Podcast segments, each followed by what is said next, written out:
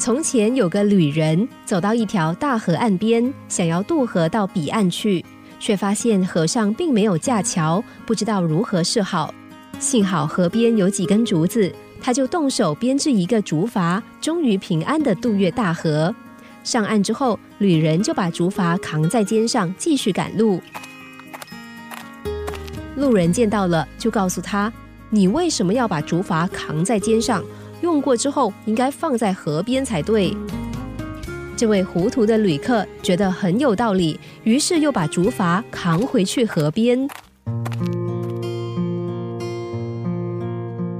英国诗人布莱克在《地狱的箴言》里写道：“坚持不改自己观念的人，就像不流的死水，滋生着思想上的爬虫。”这告诉我们，人类社会中有很多的规则和戒律，都是为了渡越尘世苦海所编造的筏。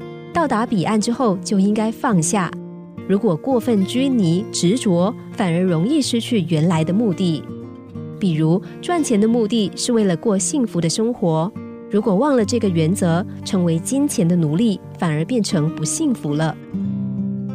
该放下的时候就放下，懂得放下偏执，人才能活得自在快乐，才不会被心中的竹筏和肩上的竹筏压得喘不过气。